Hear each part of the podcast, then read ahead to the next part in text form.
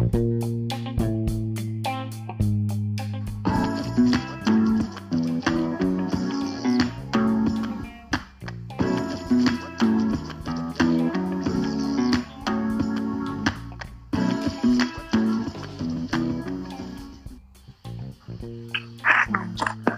want to welcome everybody to You and the Law podcast show. Uh, we want to thank everybody for being patient with us tonight. We had a few little technical uh, issues with uh, with Chief Swag. We're gonna we're gonna blame it on Chief Swag, uh, Chief Hill.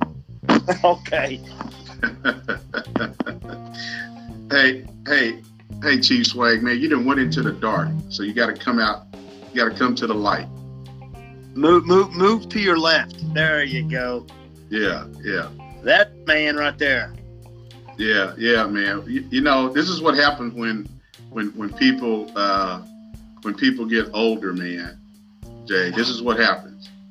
Yeah, that's exactly what happens. Yeah, yeah. and I don't have any of my grandkids around to show me how to work all this stuff. Good, man. Well, hey, we want to thank you for taking the time out of your your afternoon, man, to come on and join us. Uh, we've got a, uh, a a topic that you know we hope it's not something that we would like to talk about, but as you know, Jay, it, it's, it's, something that uh, is has happened more times than what it should have, and so uh, you know we want to welcome everybody to to You and the Law podcast. And we want to remind you that uh, if you got any questions, uh, ask your questions in the chat. We'll see them pop up and uh, we'll get right to them. And tonight, guys, we're going to be uh, the topic is our search for answers after mass shootings. And so, um, as everyone know about the tragic mass shooting in Uvalde, Texas, just what a week after the the shooting in Buffalo, New York, uh, we have another 18 year old who has committed another horrible crime. So, uh, guys, before we jump into the topic, I want to flip over and play something real quick uh, for our listeners. Uh, so just bear with me, and I will be right back. So hold on just a second. Let me find this audio clip. Our KHOU 11 Investigates team is tracking how this all unfolded. We're joined by Jeremy Rogalski. And Jeremy, the big questions for people right now what do we know about the gunman and how he got his weapon? Well, Ron, state officials say Salvador Ramos was a high school dropout with no known adult criminal history, and he bought the guns legally just last week, the week of his 18th birthday. Salvador Ramos purchased an AR platform rifle from a local gun store last Tuesday, 375 rounds of ammunition Wednesday, and another AR style rifle Friday, according to the ATF. Yesterday morning, officials said Ramos posted three messages on Facebook, the only known warning of what was to happen. I'm going to shoot my grandmother. I shot my grandmother. I'm going to shoot an elementary school. Officials say the grandmother was able to call 911 as Ramos drove a few blocks towards Robb Elementary, where he crashed this pickup truck in a ditch about 100 yards away and headed toward his school back door. Authorities say an Uvalde school resource officer briefly confronted Ramos before the suspect went down two short hallways and into two adjoining classrooms where he shot and killed 19 children and two teachers. More police arrived shortly after, and a Border Patrol agent, officials say, killed the suspect. Inside the school, authorities recovered seven 30 round magazines, as well as a backpack with even more ammo just outside the back door. And according to a law enforcement briefing to state lawmakers, the suspect was wearing a tactical vest, but it did not have any body armor inside that vest. Investigators, meanwhile, still don't have an answer into the biggest question so many are asking what was the motive? For this heinous crime. Ray? Wow. Yeah. Pretty yeah. powerful. Yeah, it is. It is. Um, and you know, I think, you know, Jay, since this story has broke, uh, so many things have, uh, so many inaccurate information has been shared with the public uh, by the uh, Texas Department of Public Safety, by the local law enforcement. And in that video, you know, you heard him say that the uh, gunman was briefly encountered by a school resource officer, officer or somebody at the school, which now we know that's not that did not take place. So, uh, you know, you know, man, I think it, it's it look.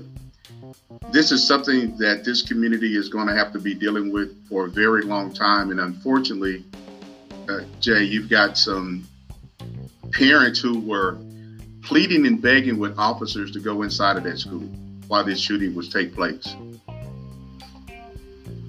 That's that's what I heard also. Um, it and Chief, you know as well as I do, doing this job for decades that we have been, that it, it's easy to critique when you're sitting in your recliner at home or behind yeah. your board. Um, I, I, I think this, unfortunately, this won't be the last one. We all know that there's there's copycats out there, and I, I, I think the news channels are partially responsible um, for all the confusion. They, I think, news channels want to be the first person to break the story, and sometimes when they do that, I feel that they don't have all the facts. They just want to be first. Correct. Yeah. Yeah. And and you know, Jay, and you make a good point about, you know, we was we were not there. We're just going off of what we're seeing on the news and what's being reported. Uh, and you know, there's been some cell phone video footage that has been shown by the parents who were there. So, you know, and, I, and Keith, you know, jump in on this here. I think, what do you think about the the misinformation that has been put out there in the last couple of days? Well, good evening, everybody. Uh, uh, good evening. Chief, how you doing? So, let me just say this, man. Um, our, our, there's two things our focus be on: uh, the families of these ki- of these children, and what we can do to stop this type of violence from occurring. Right now, that's the only two things. Take the politics out of it. We we gotta we gotta think about these families and how do we prevent or minimize the chance for having to get. And it's just like the chief said. Unfortunately, uh, we're going to have another one, uh, and that's just the way it is. Not if, not not if, but when. And the reason why I think the, the citizens or the listeners need to understand why I say that is because think about all the ones that we've had, and you have copycats. And it's just like the chief said you're, you're going to have somebody who wants to outdo somebody. And, you know, at the end of the day, whether that person commits suicide or he's, he's killed by police or he's arrested, they literally, when they have this much hate in their hearts, or they have this serious form of mental illness, they really don't care. And how do you shock the soul of a nation? You kill a child. Kill a child. And so, not did, not did he kill? Not only did he not kill.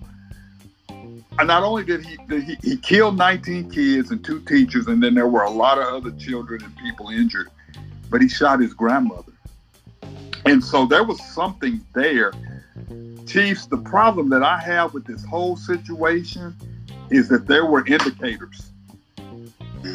There were indicators. I mean, you you talk to his high school classmates, you talk to his family, you talk to his neighbors.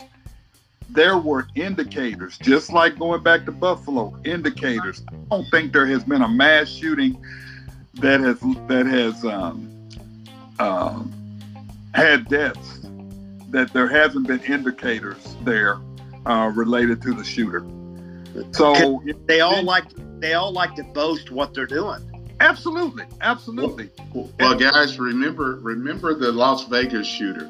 Nope, nobody still to this day have a clue why he did what he did. Nobody. I don't believe unless Jay, unless there's something that's come out. But I think the Las Vegas shooter, that mass shooting right there, he didn't Well, leave. He there- didn't there- leave behind any any kind of information. Hey, there, there was some information out there, Virgil, and it Was was, basically that this guy, um, and Chief, correct me if I'm wrong, but apparently this guy uh, in in Vegas, uh, basically there was some there were some personal issues there with him. Um, I can't remember if he had lost all of his money. I can't believe if you I can't remember, but there were some personal issues there that were going on with him. Uh, I don't He think he. big- I'm sorry. Go ahead, Chief. The, the the news reported he was a big gambler. Yeah. And there was something going on. So I don't know if this kid, if this guy had lost all of his money or, or something, but there was some personal issues going on with him financially. Yeah, I, I, I'm just pulling up some information, and according to what the FBI, you know, stated at, at early in the investigation, that there were they couldn't find a motive uh, related to the shooting. I know he had some gambling issues. He had a lot of money, but you know, he he was a man who, once again, planned a mass shooting. He did everything up into barricading the door because he knew that law enforcement would breach that they would find where he was at and they would breach that door Yeah. Um, Did a I'm sorry, Chief. Go ahead. No, no, it, it, it's, it's, it's, um, I, and, and you know, guys, I'll tell you, it's when you have someone, you know, you, you, you have this, these guys, these guys telegraph what they're going to do. Mhm. and and I believe that when you have someone who telegraphs what they do, what they're doing, and people know, I think the people who know are complicit, man. Absolutely. Absolutely, I, Chief. I, Absolutely. I think they're complicit, man. I mean, you know, it, it's it's it's as though, well, you know, they're not serious, and and and if we haven't had enough of these incidents to indicate that people are serious, and the fact of the matter is that we're going to have more. There's a hundred. What we had, two hundred mass shootings in the nation this year already. i know there's been i know there's been 27 mass shootings there's been 27 school shootings so far this year But there's been 190 something based on the definition of mass shootings that the FBI has provided. There's been 193 so far this year, correct Yeah. and there's been 193. So, man, you know, I, I I don't I don't get it. And so, but then let's talk about a whole different aspect of this thing, man. Now we're now we're hearing, so I, I can't say because I don't know if it's been confirmed yet. Now we're hearing that the first responders were going and actually saving their children, and and it took an hour for them for first responders to enter the school. Now I'm i I'm going to say this. I'm going to say this. I, I, I understand your your your your priority, your children, but let me ask y'all this: Am I missing something with active shooter? Was active shooter not developed that as soon as you get on at least two people get on scene that you out that you you immediately go in and address the threat. I mean, am I missing something? I, I no, you're not. And and I've told every one of my officers, if there is a a school shooting or a shooting at a Dollar General, and if you show up and you're the only person there, and you can eliminate that threat, then do it. We're paid to put our lives on the line. We we that's what we do. Well, We- well, we stand wall, Chief. We stand on that wall. we do, Chief, and I'll tell you this too. Uh, um, when I was before I retired, I kept a flap jacket. I kept a vest, uh, a vest and extra magazines in my car, in my radio. And if there had been any situation, active shooter, I'm to throw that vest on, and I'm to immediately go in and address that address that situation.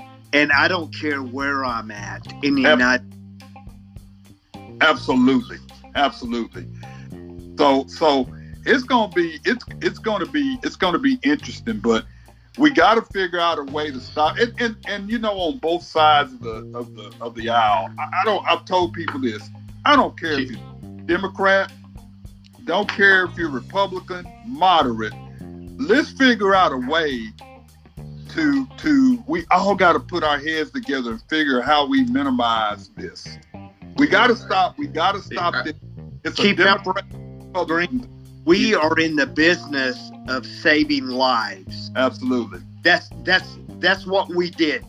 I, I entered this job in 1988 to to do exactly that, and I, I I I know each of each one of you guys have done that also, and that's what we do. We we preserve life, and Right. if it cost us our lives, then you know that's that's we signed on the dotted line. We signed the contract, just like in the Marine Corps. We signed the contract Yeah. to protect life and property. Period. Well, let me. I'm gonna say this, Jay. Let's go back to what took place in Buffalo. You had a retired Buffalo officer working in that grocery store as a security officer. He took on the threat mm-hmm. and he fired at that suspect, even though it didn't have an impact. But he did what he needed to do to to save the lives of those people in the store.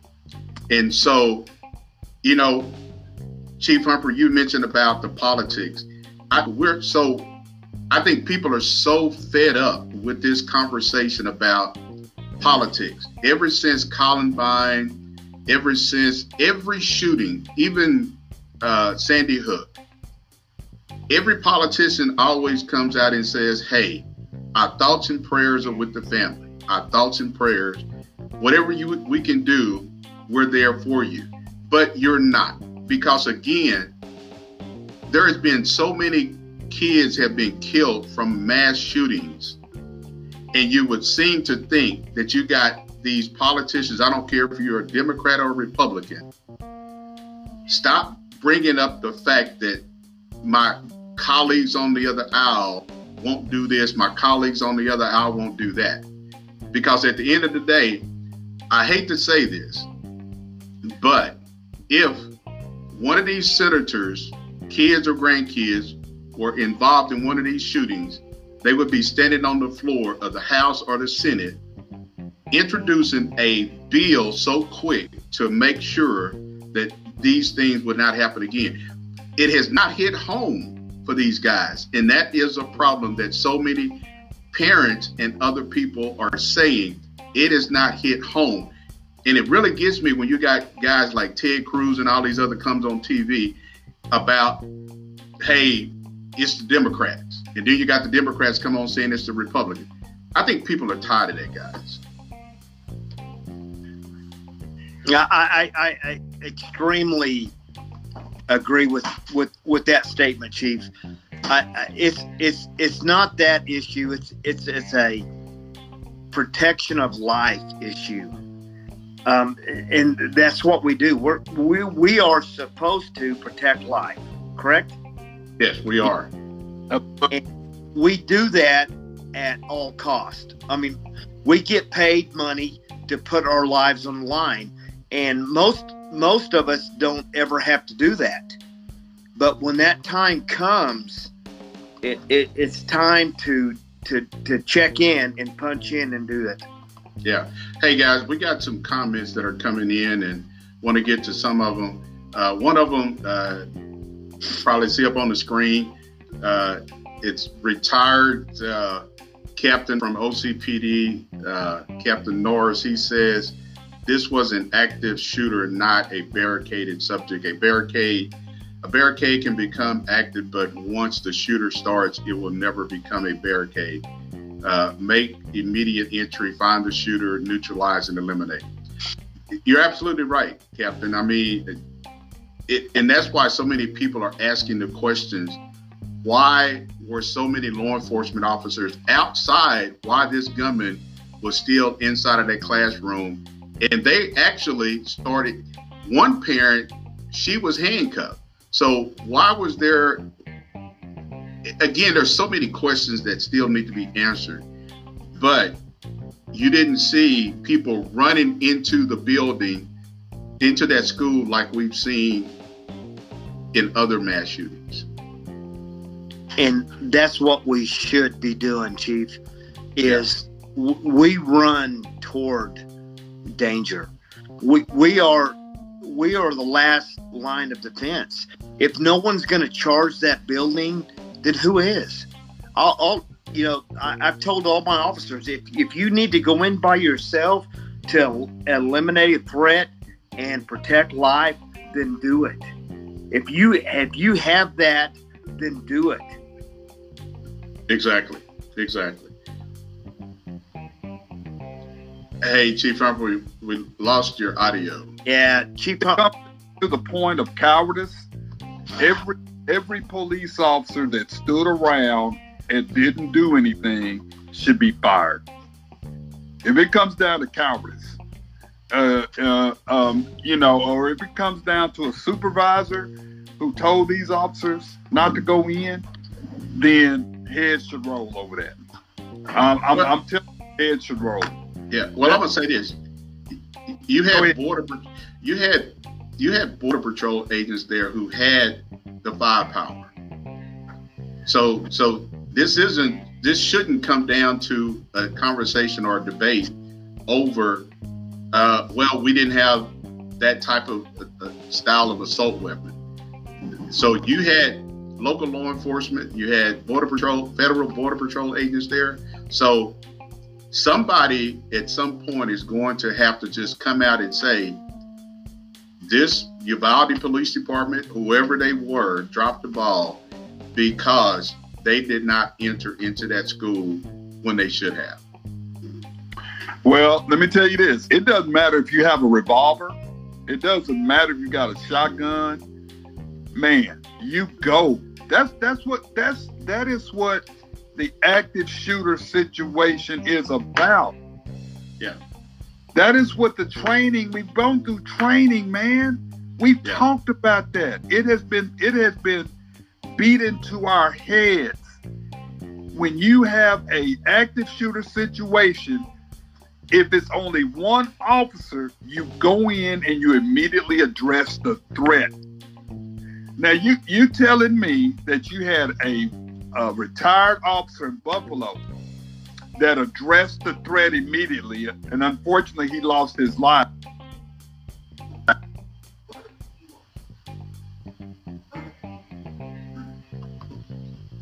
I think I lost you again. Lost you, Chief. Let me let me send him a message. Uh, Chief, we can't hear you. we can't hear you. Yeah, yeah. I just sent him a message, Jay. Uh, just told him no sound. Well, I, I, I um, let me let me piggyback on that before uh, Chief Humphrey can can rejoin us, and that that is exactly right. If if if you don't want to put your life on the line, and you know, I understand. If you don't want to put your life on the line, then don't don't take the oath and raise your right hand and and do that because unfortunately that's what's required sometimes is that you rush in and you save you save life. If, Yeah. if you're not willing to do that then please don't apply. We want, we want to save people but we want people that are doing it for the right reasons Yeah, right chief green yeah, a- absolutely. Hey, I want to get to another comment here, Jay, from one of our, our people that's tuned in with us. Uh, Tony Hollis says the very reason why the police should push back on the NRA obtaining an, an assault weapon for 18 year olds is legal, opposed to 18 year olds buying a can of beer. So, Well, let, let me. I got a strong opinion on this, uh, Chief Green. yeah, go right ahead. You know, states, the individual. We have 50 states in the United States, Yeah, and each state establishes their rules for obtaining a firearm. Correct.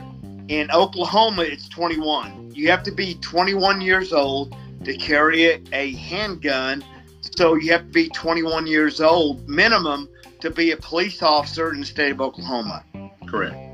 Um, and and and 21 is is is a very young age to be putting on the responsibilities like that to take Yeah. a lot. Yeah. Uh, so I I I think that each state needs to look at look at their regulations for owning a hand. I mean, 18 years old to own an AR-15 or an M4 or any kind of uh, assault weapon. Maybe maybe that's too young. I, Yeah. I don't know. I'm not a politician. Well, well, well, Jay, let me say this. it's an assault rifle. I used it in war. Yeah, it's a very it's a very destructive weapon. It is. Well, I'm gonna say this, Jay. Uh, uh, Kenneth Baker brings up a very good point, and this is something that I've heard even watching the the news uh, since the shooting happened. To rent a car, you have to be 25 years old to rent a car. So, how is it that you know you got to be 25 years old to rent a car? Yeah. but you can only be in the state of Texas, even in the state of Texas, guys, you got to be 25 years old to rent a car at any any major car rental place. But in the state of Texas and some other states, you can only be once you turn 18, you can go and you can buy these type of high capacity weapons. But you cannot go into a store and purchase a six pack of beer, nor can you go into Applebee's or Red Lobster and sit down and have dinner with your family and drink alcohol. So, I mean, when we talk about passing laws, why is it that we've got laws like that, but we, but we've got laws to where if you want a handgun, if you want an assault rifle, you can go buy one. That's that's a good question. It, it- Yeah. Great question. Yeah. And- Well, I think- I think you know. You, you can you can buy an you can buy an M4, but you can't buy a six pack of Budweiser. yeah, exactly. Something wrong. Something wrong. Go ahead, Chief Swag. hey man, this this is the deal, man. There's there's so many different components here, man. You know, we're talking about mental illness, we're talking about violence, people who intended violence, we're talking about gun rights, and so I'm a I'm a I'm a Second Amendment guy. I totally believe that people have a right to buy guns. And I am too, Chief. Oh yeah. I'm a Second Amendment guy. I, I believe in that. But what I what I don't understand is the Brady bill was passed uh, after Reagan was shot, uh, named after um, I think Jim Brady. And- Uh, Hey, That Keith, was- let me say this. Let me say this real quick. That bill was passed very quickly. That Very- bill was passed very quickly. very quickly. different time, Chiefs. That Huh? that a very different time in, in in the country, though. Yeah, yeah, you're right, Jay. You are absolutely right. And what I don't get is, um, why is there a problem with um, saying, okay, uh, we need a database to determine who's mental, you know, so we can stop those individuals that are have um, mental illness, and I'm talking about the, the, the high the high levels of mental illness. We can make sure that straw purchases don't take place. We can also let's look at these laws that say if you steal a gun from a car, let's if you steal a gun, let's enhance that penalty. I, I think those are the type of things that we need to really look at that are they don't violate people's uh, because we're talking about when we're talking about those three types of things, those don't those don't go in line with the Second Amendment. They, they don't, and so stealing a gun to commit a crime, That's not in line with the Second Amendment. Someone who's who's who's diagnosed with a mental illness and schizophrenia, that there is a potential that they could use a weapon to commit an horrific crime. That's not in line with the Second Amendment, and and and and things like that. So why why don't we? Those are two things I think that we could do to help. Now we got to realize, man, we got to do something. And, and, and if, if if if both sides don't come together on on anything else, we got they got to come together on gun laws. Absolutely, Chief. Correct. Absolutely. Yeah. If, they, if I don't care, don't want to. I don't care if you don't agree with Biden. I don't care if you didn't agree with Trump. I don't care if you do agree with Trump or Biden. I don't care. We got to come together, man. This is not a. This is not a us versus them. This is all of us. I, I don't get it, and and and and um, you know what? Because there's never been, there's never been. Let me say this: there's never been a single gun that has ever killed anyone. There has been a person that has been in possession of that gun Yeah. that either hurt somebody or killed somebody.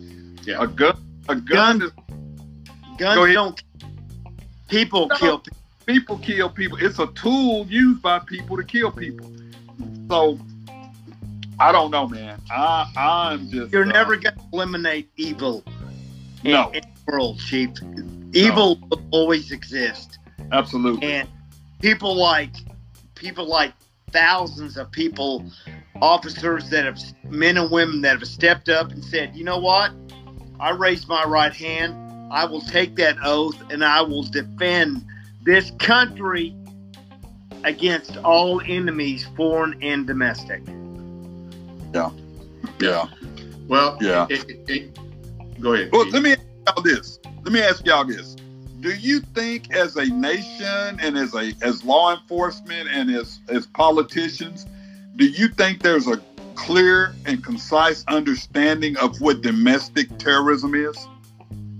I, No. I, no, I do not. I personally, no. No, no, because again, you get into that com- you get into that debate about uh, now you're starting putting labels on on certain people, and people don't want to do that. I mean, when you talk about domestic terrorism, when you start talking about you know white supremacy groups, and you start talking about all these other groups, people don't want to have that conversation, but they will come out and get very engaged with these type of conversations about these mass shootings. And, and I have to say this, and I think there are so many, so many politicians who you, the three of us, will never fully, or the we will never fully understand the pain that these parents are feeling in uh, Uvalde, or we will never uh, feel the pains of the of the families in Buffalo. Uh, we just won't. And so, I want to ask you these questions, Jay and and, and and Keith, and even to those who are listening to us. How, how can you stand up and continue to say, "We are with you. We pray. Our prayers are with you." I mean, you've got the family, and there's so many families in Uvalde, Texas, who never thought that they would have to bury their children, and they don't even have the finances to to do that. You don't So- drop your kids off at school thinking they're not going to come home again. No, no, and, and, and so you know, I think it's time. It, it, these tough conversations have been had because I went back, guys, and I listened to the parents from Sandy Hook. I listened to the the parents from, you know, Colorado, Columbine, all the other mass shootings, and you just hear the the these they're just words cannot describe. And and then every single president has had to deal with talking about this here. But you got the same politicians who are sitting in office and they're not doing anything. And, and and so, at what point do what what can what can we do? We we Chief, that's a great question, Chief Green. That that it, that is a great question. What can we do? Yeah. Well, I I can I can tell you from the the feelers I I have put out with my constituents. Do better. Do better. Yeah. Yeah. We need to do better, and that is communication, personnel, interagency communication, and statewide communication. That's how we can do better. Yeah. Yeah. Well, it, now I'm a because I, you know, I spent a little bit working a year with the Tulsa Public School uh, Campus Police Department. Probably one of the best in the state of Oklahoma when it comes to school safety. I agree. I agree. you can, yeah, you cannot get into any public school in the city of Tulsa unless you are let in by somebody within that office. Uh, the the dispatch center has the capability of locking down doors, uh, and so the technology is there. And so when we, you know, our topic tonight is our search for answers after mass shootings, and I think when we talk about the safety of schools, there are so many, there are several schools who have some very high tech technology in their schools to prevent these type of things from happening. And so when we go back to Sandy Hook, there was a conversation about more funding for schools to prevent these things from happening. So here we are, what, some 12 to 15 years later, 12 years later, and there is every single school should have this type of of high technology that will prevent. I don't care if you're in a small rural community. I don't care if you're in Langston, Oklahoma, or if you're in Boley, Oklahoma, or Peyton, Oklahoma. You got to make sure that your school is the most safest building in your community. But, or in Little Rock, Arkansas. Or in Little, yeah. but the simple fact that if banks can be safe, why can't schools be safe? Well, we're going to protect our borders. How about we protect our school? Well, it, Jay, you bring up a good point. Keith, Jay's going to say, if we're going to protect our borders, why can't we protect our schools? And and you know, I'm all for border protection, but stop putting so much money into trying to keep people out of the country yeah. and start putting the money in the school systems to where people will feel safe.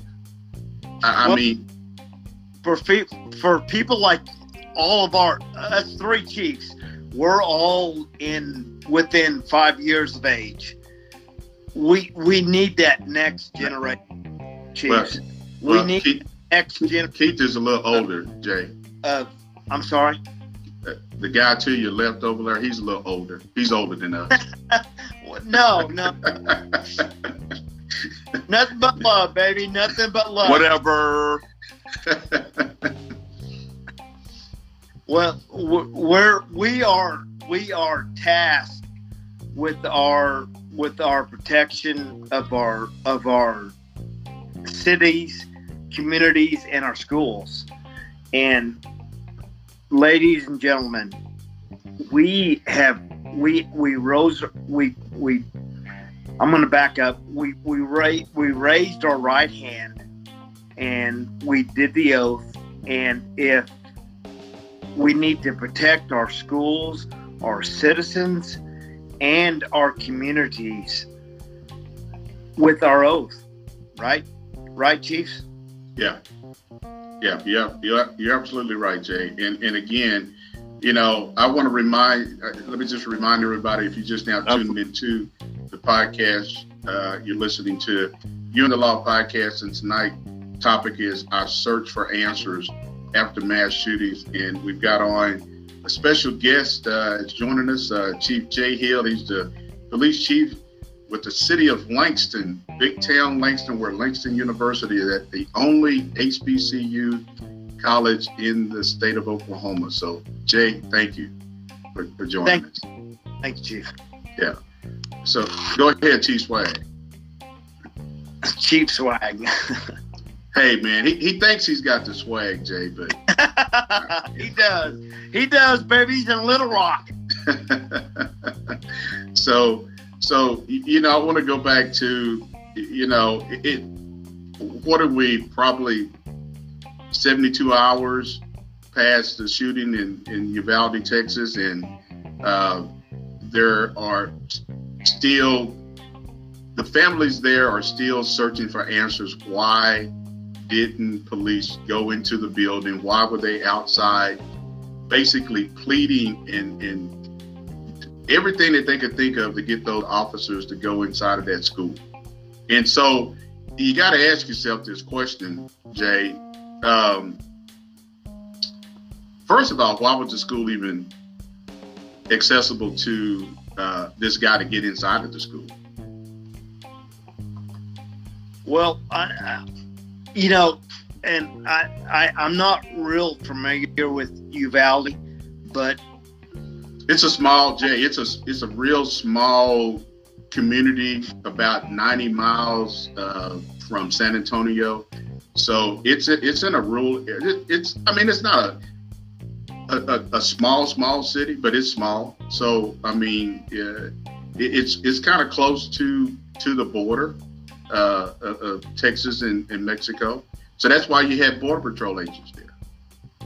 and and when when when Chief Green, I know I know you and you know me. When people say they need help, we run toward chaos, Yeah, exactly. and and I, I I think that's extremely important in in this current climate that new people need to know when you're entering this profession, Chief, that it's it's service before self. And I, I think everybody needs to know that you need to put yourself before the citizens in in your community, yeah. right? Yeah, right, right. Well, well, Jay, you know, there's a, a war going on in Ukraine, and you've got soldiers who are putting their lives on the line to save their communities. They're not running from the Russian soldiers. They're running towards the Russian soldiers. They're doing everything they can based upon their training to eliminate the threat. So you got to ask us, and, and let me stop. Let me go back to this, Jay.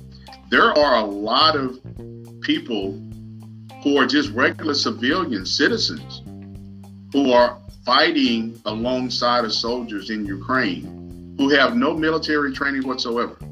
So you got to think about this. I just I listened to the news a couple nights ago where a very wealthy Ukrainian uh, is fighting alongside the soldiers in Ukraine. This man is a is a billionaire. So if a billionaire can put on body armor and fight alongside soldiers, what what was wrong with these police officers in Uvalde, Texas, to not go into that school and use your training to, to, to, to eliminate the threat. And if the person was inside of this classroom, do everything you could to get inside of that classroom because, guys, we are hearing some very harrowing stories about how these kids' bodies were mangled with just riddled with bullets. The fact that this 18 year old just continued to shoot these innocent kids as they lay there dead. I mean, that that is so that is very hard to comprehend with, and I don't see how if you are a police officer that you can still want to be in this profession after knowing that these children suffered tremendously. You, you, you can't. You can't, Chief. Yeah, absolutely I mean, not. Yeah, they they they suffered tremendously, Jay, and and and you know the things that have happened since this shooting, Jay. One of the school teachers' husband. It, it, you know, I saw earlier on on the news, uh, one of the news outlets, where they the, a camera crew caught him and maybe his father walking up to the memorial site in front of the school, laying down flowers. Out, hours later, this man dies from a heart attack. So now that family has lost their mother and their father. Two people. Two.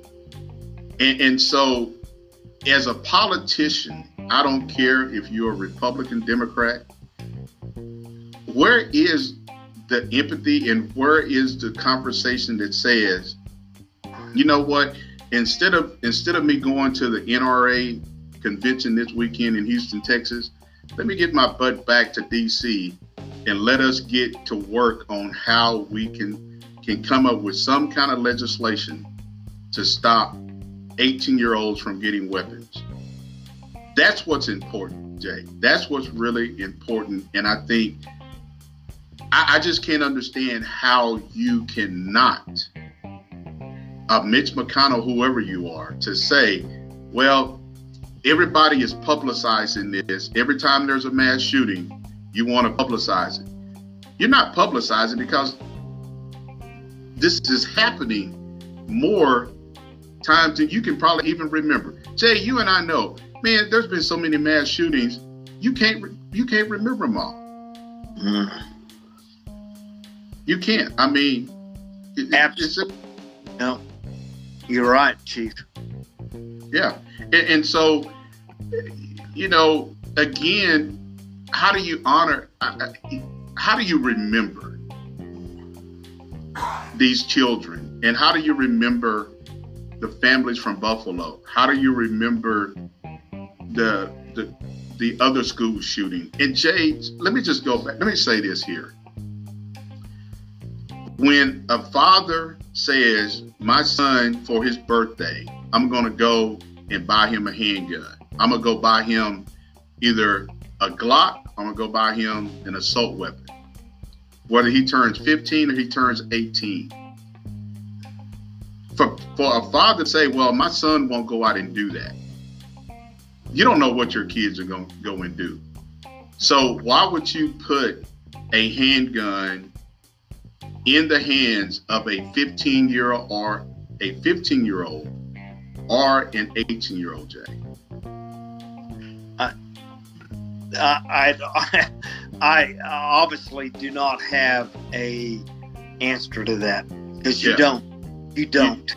Well, you don't. It, it, no, and Jay, and, and I know we love Chief Swag, and, and hopefully he'll he'll come back on and join us uh, before the end of the show.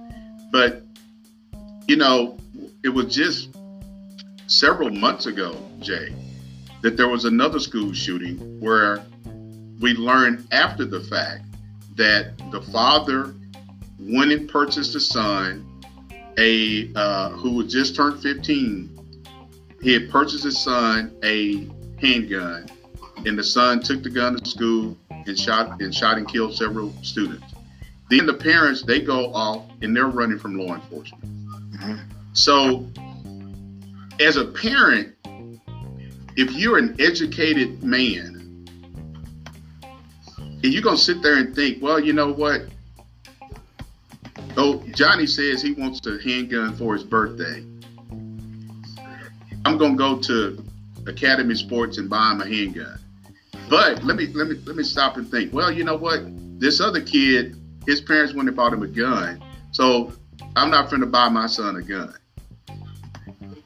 I mean, where where do parents where where does that responsibility come in with the parents who are going out and buying these kids these guns? And and Jay, I showed there was a TikTok video that I sent to to Chief Swag, and this was at a school, Jay. These were a group of very young African American boys, boys and girls, mostly boys. They were inside of a gym. They opened up a bag that had at least four or five different type of handguns. One kid had a uh, an assault weapon in front of his pants, and this was some kind of maybe a basketball game or some kind of event going on. So they're posting this stuff to, to TikTok. And, and and I've got to ask, I'm gonna ask you this question: Have you ever been in Facebook jail? Because you you so if you post something, and, and I'm I don't know if uh, Chief Norris is still if Captain Norris is still on with us or not, but uh, we've got quite a few questions that have come in. But uh, how do you people make comments on Facebook and they get put in Facebook jail. But you can post a video on TikTok and don't nothing happen to you. So, so hey uh, guys, let me get to some of the questions. We've had quite a few chats come in. Um, Tony Hollis says, reply to Mike Norris. Uh, Mr. Mike Norris, we also have black police officers who turn their heads to excessive police assaults. Also, black officers have since to not shoot and kill white folks. My point to Hispanic officers' mindset. Uh, let me get to another comment, guys. I'm sorry that didn't see all your comments come in.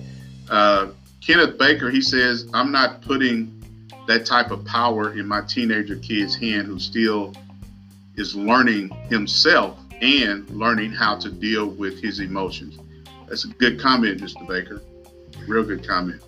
Uh, let me go back up here. We've got uh, another comment from Mr. Baker. He says, Everybody from the most senior on down were waiting for somebody else to take the lead with them.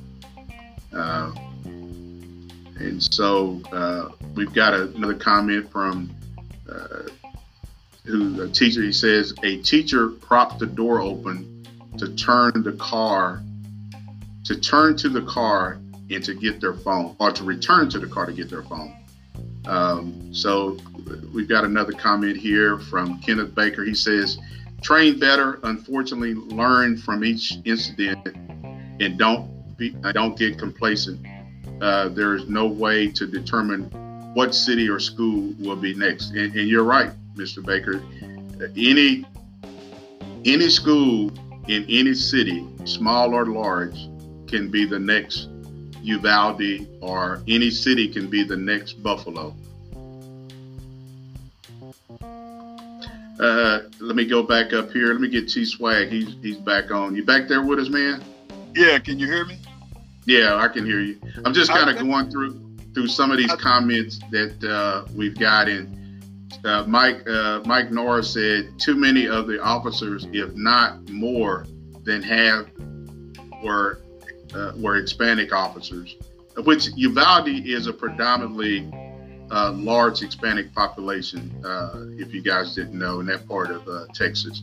So, let me say this, man. I, you know, let's let's let's take let's take ethnicity out of this, man. Um, you, man, and, I, you know what? I'm, I'm like, chief, man. Goodness gracious, man you sit, you you you train and you train and you train and you train and you train, and you know, I don't know, man. I'm at a loss for words. I, I'm I'm I am really at a loss for words as this continues to unfold and the things that we are learning that did not occur. Um, or could it kids' lives? We'll, we'll never know now we'll, we'll, we'll never know if you know because people say well you could have saved life we'll never know that now because because you know people sit around or trying to trying to determine or were they afraid or whatever but you know it it it it, it doesn't it, it it it doesn't bring those people's children back and it doesn't it doesn't eliminate the scarring that is going to happen that's going to be lifelong and that's that city will never be the same. And we can talk about Uvalde strong and, and we'll come back, the city will never be the same. Uh-uh. Well, well, Keith, you, you, know, I don't think you heard the comment that I made earlier that uh, one of the tragic things that has come out of this shoot, out of this mass shooting, is the fact that the school, one of the school teachers' husband, died of a heart attack. So he he's not there for his kids. His wife is gone. So now family members will have to raise their uh, their children. And so, you know, there is just no way a family, a, a, community, and a family can ever recover from that. That's just my uh, personal opinion. I just don't see how a family and a community can recover from something this tragic. No, I didn't hear that, Virgil. I didn't. I didn't realize that uh, that one of the teacher's spouses had died of a heart attack. I did not realize that, man. Yeah. So, so much collateral. Man. It was so the, much collateral. The female teacher, or uh, that was that was killed in the shooting. Yeah. So, so yeah, Keith, there is a so Keith, there is a video of him and I believe his father walking up to the, the makeshift memorial in front of the school. And this camera crew caught him laying, putting flowers down. Soon after he left that school, he died of a heart attack. And I mean, he, that is, and, wow. and I said this while you were offline, Keith, that as a politician, you're you're you're a man, you're a father, you're a husband before you are a Democrat or a Republican. And to sit there and think that this man died just days after his wife was was murdered or just hours, you know, 24 hours later. Um, and he dies from a heart attack. Man, that I, that's why I said, Keith, when you got politicians who are talking about, oh, they're going to this NRA co- convention in Houston, they're not doing anything they can to uh, to try to resolve. You can't fix what has already happened, but then they want to say it was a deranged 18 year old who went in there and killed these teachers and kids. Yeah, he was, but at the same time you had a law that allowed him to go and purchase these type of weapons. Yeah, Virgil, it, it's man, you can't have it both ways. Either you're going to support the families and start doing things that are going to um, to save lives, or you're not. So don't get on here talking about you know your your your prayers for the families and you you support the families but you don't you don't come up with any ideas on how to minimize this. I, I don't I don't want to hear I don't want to hear anybody else talk about they support these families and they're praying for these families that have the ability these people that have the ability to to make changes and they're not. I don't want to hear it. It's hypocritical when they do that. It's I think it's it's lip service. I'm tired of it, man. Yeah. Yeah. Well, Keith, I'm reading a comment from Tony Hollis. He says, replying to Keith Baker's comment, he says, indeed, at 18 year old, the body may have developed into manhood from a physical perspective, but the mental state of growing into a manhood is just the beginning. And so, you know, obviously, you know, this kid was not wrapped very well. I mean, he went on social media and kind of told some people what he was going to do. Um, and, and, so Keith, it, it, it's I don't know, man. I you know when there should be some things in place by now to where these type of things should not be permitted on social media. And if you can put somebody in Facebook jail, you can definitely prevent somebody from going on social media uh, talking about they're going to go hey, I just shot my grandmother. Now I'm going to go shoot up a school. I mean, come on now.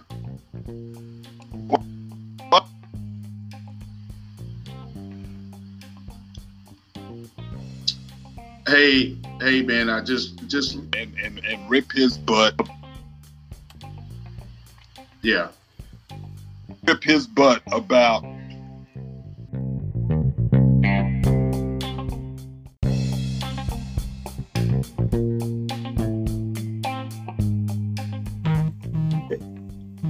Good afternoon. We want to welcome everyone to You and the Law podcast. We're streaming live on Facebook Live, and we want to thank you for taking the time to, to come on and join us. Uh, we've got another uh, topic that's going to be related to policing in America, but uh, I need to introduce the man to the left who goes by the name of T Swag. How you doing, brother? Hey man, I'm good, man. I want to apologize first of all to the listeners, man. Getting some work done at the house, man. So uh, it should stop in a minute. But everybody, I'm doing okay. Okay, all right. Enjoying retirement, man. Enjoying retirement. Well, you definitely look like you're enjoying it, man. You know, you got you got the you got the Grady look going on. The what? The Grady, Grady. You got the Grady look. Are you talking like Grady from uh, Sanford and Son? Sanford and Son. Oh yeah, yeah. Okay. You know, okay. the Grady, the Grady, the Grady look. We talking about each other now. No, no, we're not talking. About Oh, okay. I just, I just because. I know. Yeah, because I know you. You don't know Uh, me, man. Uh, well, hey, uh, for those who have never tuned in to our podcast, uh, this is a, a uh, informative podcast where we're talking about uh, topics that's going on in America with policing. And tonight we're going to be uh, talking about um, uh, race, reform, and reality. And so, but Keith, before we uh, jump into the, the topic, uh, you know, yesterday was a, another tragic mass shooting in Tulsa, Oklahoma, that everybody has probably heard about it. And so uh, I want to play something uh, before we get into the topic, but uh, just another senseless act of gun violence that everybody now is trying to figure out why.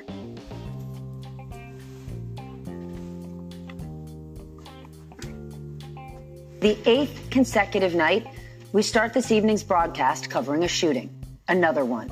In a nation still reeling from massacres in Buffalo and Texas, it has happened yet again. This time on a hospital campus in Tulsa, Oklahoma.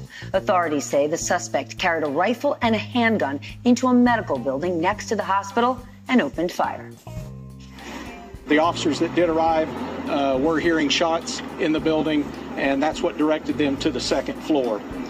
Um, right now, we have uh, four civilians that are uh, dead. We have one shooter that is dead, and uh, right now, we believe that is self inflicted. Officers have not been interviewed, but we're certain that's a self inflicted gunshot wound on his uh, part. This latest bloodshed comes after the school shooting in Uvalde, Texas, where 19 children and two teachers were brutally killed last Tuesday. Newly obtained video shows that attack unfolding. We can see officers moving toward the school as terrified children try to escape. We're also learning new details from Uvalde's mayor, who says he heard a negotiator trying to reach the gunman on the phone. The only person I had in communication when the negotiator was trying to get the shooter on the phone and so forth, I was in the room. No, he wouldn't answer. They tried his every every number they could find that he was associated with. The moment he went in that classroom, they started calling from. His main goal was to try to get this person on the phone. The mayor also says he does not think the negotiator knew that there were children inside the school desperately calling 911 at that time. And there are still many, many questions surrounding the Uvalde School District Police Chief, Pete Arredondo. He has now been criticized for waiting too long to send in officers, and there have been reports he's no longer cooperating with state investigators. He denied that report today. Just so everybody knows, we've been in contact with DPS every day.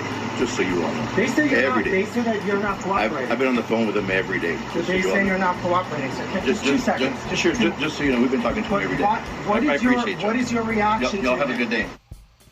Meanwhile, in Washington, House Democrats are pushing ahead with gun safety legislation. The Judiciary Committee expected to vote on a new measure tomorrow. And tonight, NBC News reporting a bipartisan, I wish I had a bell to ring, a bipartisan group of nine senators has reached what they're calling a framework for a new gun measure. Earlier this evening, one of those senators described that process. I've never seen more Republicans at the table willing to talk about changes in our gun laws than I do today. We're talking about a comprehensive package that um, will uh, allow Republicans to take that step forward um, and learn that, in fact, there's political gain to be had in attaching yourself to the 90% of your constituents who want us to do something about gun violence.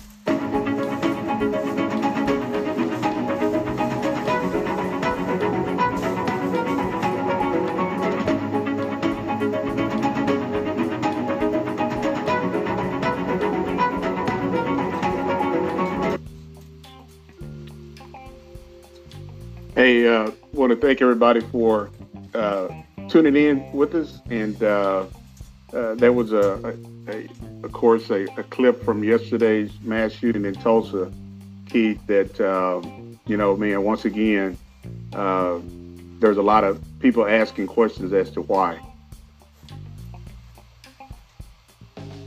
Virgil, I don't I, you know, it, it, it, goes back to some other topics that we had, and we tried to answer the question of why when we talk about uh, the senseless um, acts of violence. You know, we, we talked about this, Virgil, right after the Buffalo incident, and we were worried about copycat um, uh, people who want to copy the previous incident and so we've had multiple of those incidents. Uh, it is um, it, it, it's it's just puzzling to me that we haven't done anything. We haven't seen a break in mass shootings, um, even since Columbine. We continue to have them, and they continue to increase. It appears each year we start. We continue to see an increase. Over 200 of them so far this year. Um, that is that's un, that's insane. And um, you know, we talk about gun laws, and I got into a uh, debate the other day on social media with a uh, fellow police chief who's also retired. And all he could really focus on was the Second Amendment, you know, the rights to bear arms.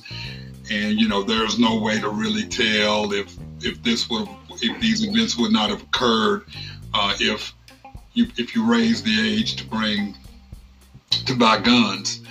But those are two incidents that we know, Uvalde and Buffalo, that we know that if the excuse me, that we know, Virgil, that there is a possibility if they not if those two 18 year olds had not been allowed to buy those weapons, there's a possibility that those attacks may not have happened. I'm not saying definitely, but yeah, there's no way you can say it when you've got 18 year olds who are allowed to buy weapons. Now, you know, you have people saying, well, you know, it's it, it rights. And we, we talk about the Second Amendment. It's something that I'm a believer in the Second Amendment. You know, I understand the Second Amendment and I understand why the Second Amendment was written. At the time it was written, that was for rich landowners, people who had property and who had money. The Second Amendment was not created for people who look like you and I or people who did not have money. Correct. And so my thing is, we're, we're, talking about that, but tell me in the Second Amendment where it says uh, you should you, you, you should bear um, assault rifles or extended magazines. Tell me tell me that, and, and and nobody can tell, no one can tell you the reason, the only thing they can tell you why um, it's okay to purchase those weapons is because the Second Amendment allows you to. Exactly. So those are things that I don't understand how, you know, nobody can answer the justification to that. And I'm sorry, you know, as a police officer, we know that our law enforcement men and women, uh, in order to carry out some of the protective things that they need to do, the, the long rifles are, are, are needed. But these high capacity magazines and the ability for anybody to just be able to go and buy it without any type of background checks or no way to have a database to show if anybody has some form of mental illness. It's got to stop, man. It's Yeah, got to stop.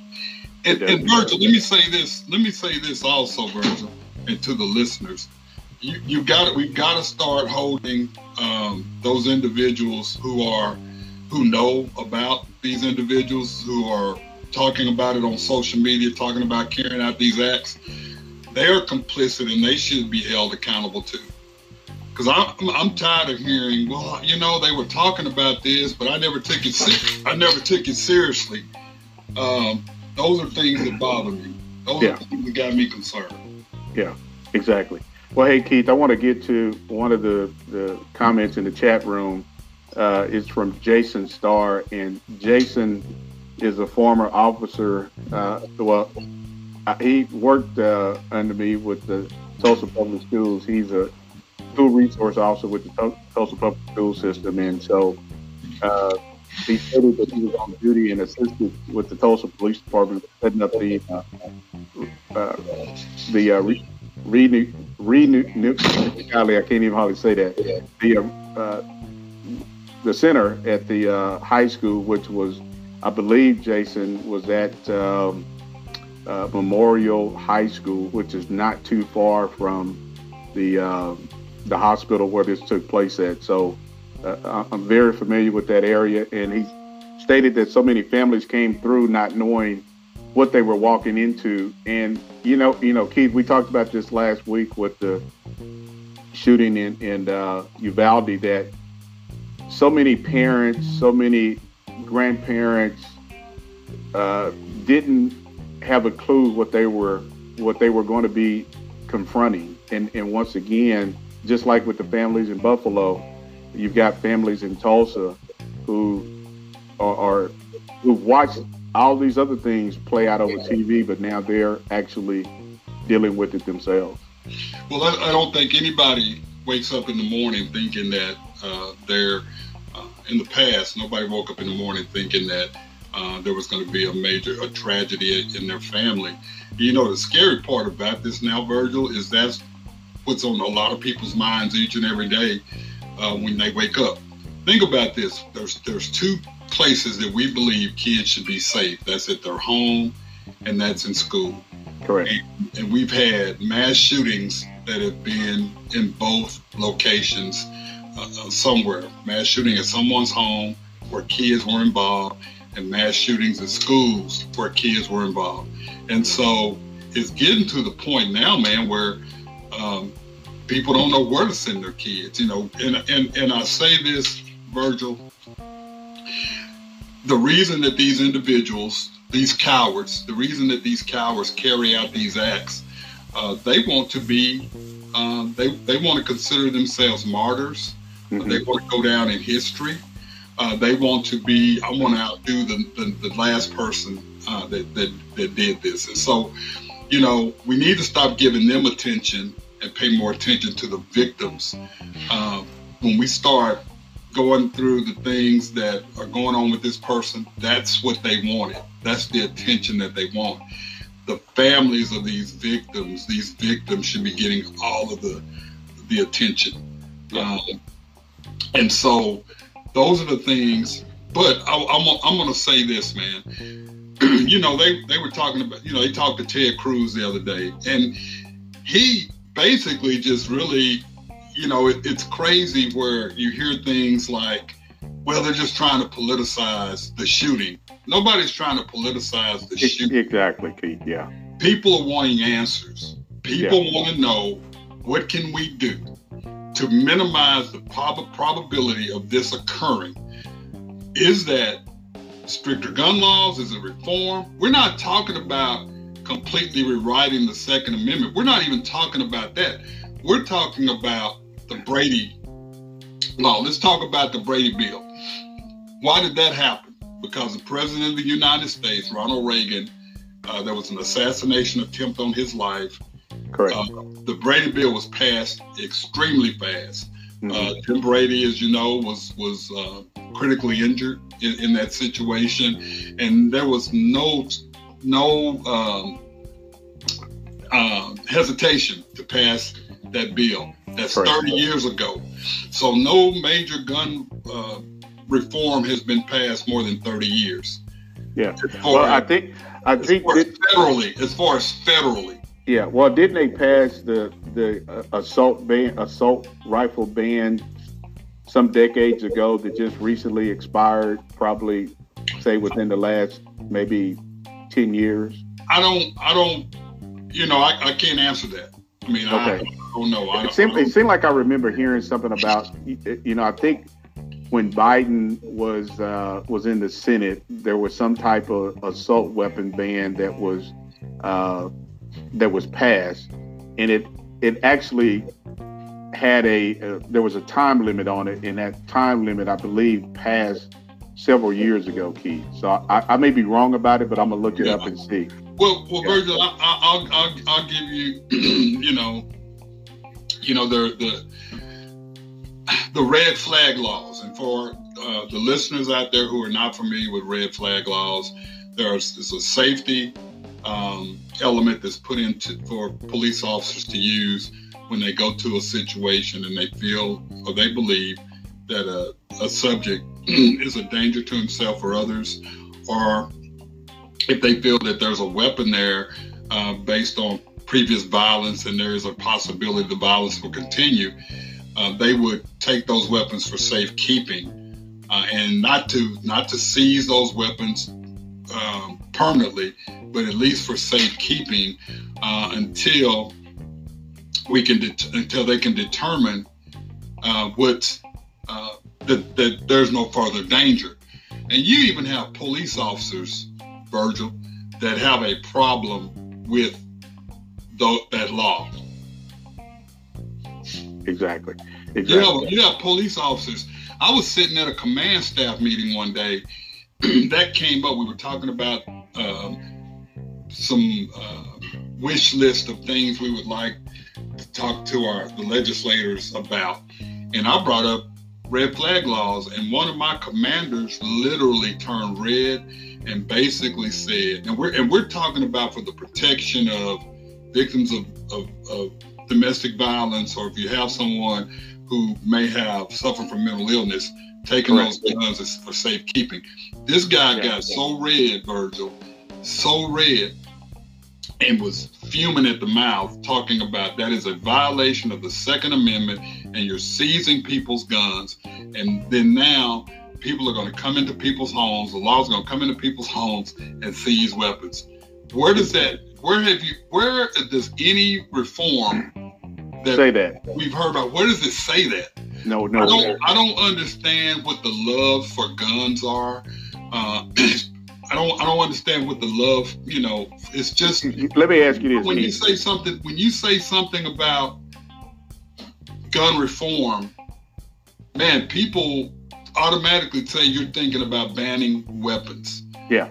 Listen, there's there's no way, there's no way on earth that you're going to keep weapons off the street. You know, you've got the, you know, we've got the enhanced laws and things like that. And but what it says, there's two incidents that possibly could have been prevented because two cowards were allowed to purchase weapons that they used and multiple uh, rounds, Yeah. multiple rounds of ammunition to, and that they were going in there to massacre as a for a massacre. Yeah. And so I don't get what, how the NRA and other political parties get so worked up and they talk about a person's rights to bear arms. Why is So the me- Second Amendment so? Why is it? Why is the Second Amendment the? Why, why is that such a debated topic?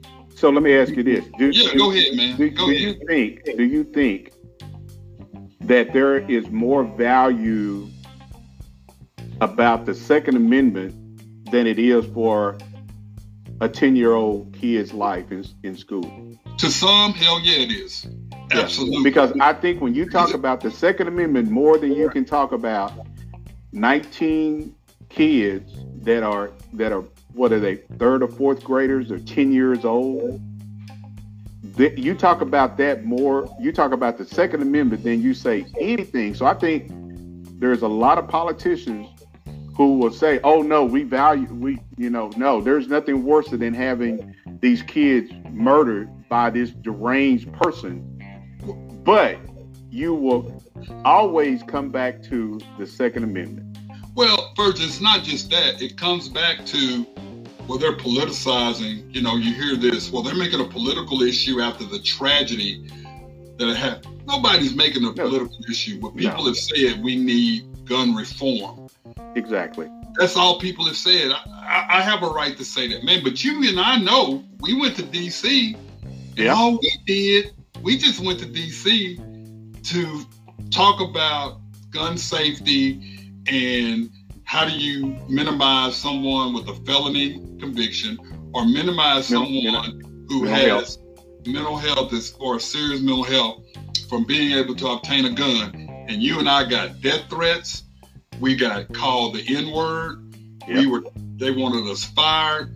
And all we did was talk about the safety of communities and safety for the officers. And people get tied up so in the Second Amendment, it's my right to bear arms. Well, the Second Amendment was not meant for everybody when it was written. Exactly. So exactly. I've got to say that. I can yeah. say that now. The Second yeah. Amendment was not written. Yeah. Was not written for everybody. Yeah. And I can tell you right now, the average person of color does not,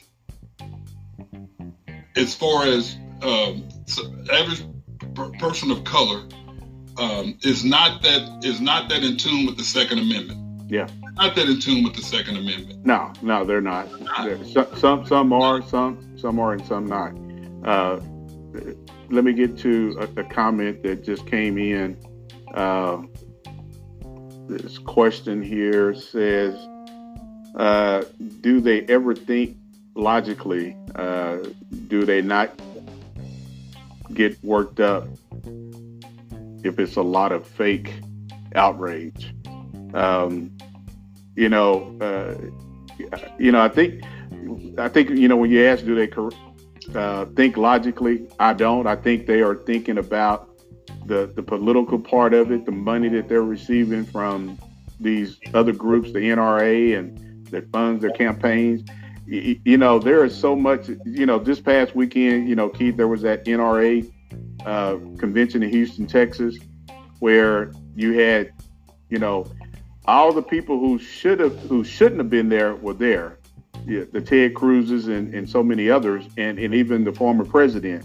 Um, you know, again, people are making this out to be a Democrat and a Republican when it should be about the human lives that have been lost in these mass shootings. And Keith, just with the shooting in Tulsa, this guy goes to a gun store, purchase a weapon, and um, within hours he uses that weapon uh, in the mass shooting. And so I've had people ask me, is there not a waiting period after you purchase a gun? No, you can go into a store and buy assault rifle, a shotgun, well, or any a long rifle. Yeah, long, long rifle. rifle. Now pistols, they're, they're they, they, they claim that there's a waiting period. You know, I mean, you have individuals that may have to wait a few days depending on what comes up in their background check. But long rifles, I don't think there is a, a waiting period for a long for a long gun. No, it's, I don't even think for for a handgun, Keith. I, I think in Oklahoma you can go you can go into Academy Sports or any other gun place and buy a weapon. But you still have to do the background check. You so, still have federal form, and I've seen it where it goes through right there, and then I've also seen it where they tell people you got to come back in two or three days. I think yeah. it's the I think it's the inconsistency there yeah. that it's not a it's not a it's not the same thing for everybody who buys a weapon. Because I've been in a gun store where you'll have somebody come in and they'll buy it. They'll they'll they'll do fill out the paperwork. They'll run it through ATF to determine if they um, should be able to buy the weapon or prove to purchase that weapon. And then I've seen it and it goes through really quickly. And then I've seen it where they say, oh, it's going to take us two or three days uh, to get this to go through. So, Yeah. you know, it's it's there's no consistency in the nation when it comes to weapons. There's there's no consistency, and then this is what you hear: well, the guns that are killing people are not the legal, or the people who are using guns to kill people are not the ones that are obtaining the guns legally. Well, let me let me tell you a caveat here. I was at an ATF chief forum a week before, two weeks before I retired, and one of the things that brought was brought up. That topic came up. You know, the the guns and and one of the things, the availability of guns, and one of the things that came up. If you look at the states that have open open carry or constitutional carry, you have more individuals who are carrying guns. Well, what are they doing? They're leaving those guns in their cars. So now what you've got is an increase in vehicle burglaries. And, and from the increase in vehicle burglaries, uh, at least 40%, 47% or more of the individuals who are breaking into cars are looking for guns. Yeah. They're they're even going outside their home states, breaking into cars, looking for guns because they know constitutional carry. More people are carrying guns. Exactly. Especially entertainment districts, you carry a gun. You can't carry it into a bar. So what do you do? You leave your gun Leave in the in car. car. Yeah. And so that's how people are getting guns. Doesn't make it right. You know, nobody should be. I can't stand a thief, so it doesn't make it right. But you know, let's think about it. When you start relaxing these policies and having more people carry weapons, that's more guns out there for people to have the possibility of of, of getting hold of, uh, of obtaining when they break into vehicles. Yeah. Well, Keith, let me let me ask, let me put this into the, the conversation. So, you got people who, you know, there's the conversation about, hey, if you carry a gun, you're going to protect yourself. So, if, if the bad guy comes up and tries to carjack you or whatever, you got a gun to protect you. You're not that quick to react to something that sudden. And so you may have a weapon in the car, but that person already has their weapon out. And so now they take your car. Now you've got a gun in the car. So now you're just giving that person access to your weapon and maybe multiple weapons that's in the car. So th- that's not always the case, Keith. I think people try to justify that, but it's not always the case. Well, reaction is always slower than action. Yeah. And so, uh, hey, I, I, I don't have a problem with I don't have a problem with people carrying weapons. The, the problem I Yeah. have now with with the with the uh, constitutional carry, you don't have to go through any classes. You can just go and buy a buy a weapon. You know, Yeah. at least when you had the concealed handgun class, there was some formalized method, you know, that you had to go through. Now the constitutional carry, you don't have to go through any kind of training. Yeah. And right. uh, you know, that's the thing that's scary. Uh, Yeah. The fact that you do have people out here carrying weapons uh, Yeah. that they haven't been they haven't been trained. And I, and I go back to this, man. You know, people go. Uh, the guy that I was talking to the other day, he goes, "Well, you know, we're we're we are here to um, enforce the laws, and you know, um, we stand behind the the, the the amendments, Constitution, and the amendments. Totally agree. 1st Amendment, freedom of speech.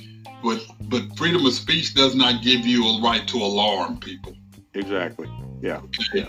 The the old adage you can't yell fire in a public in a theater.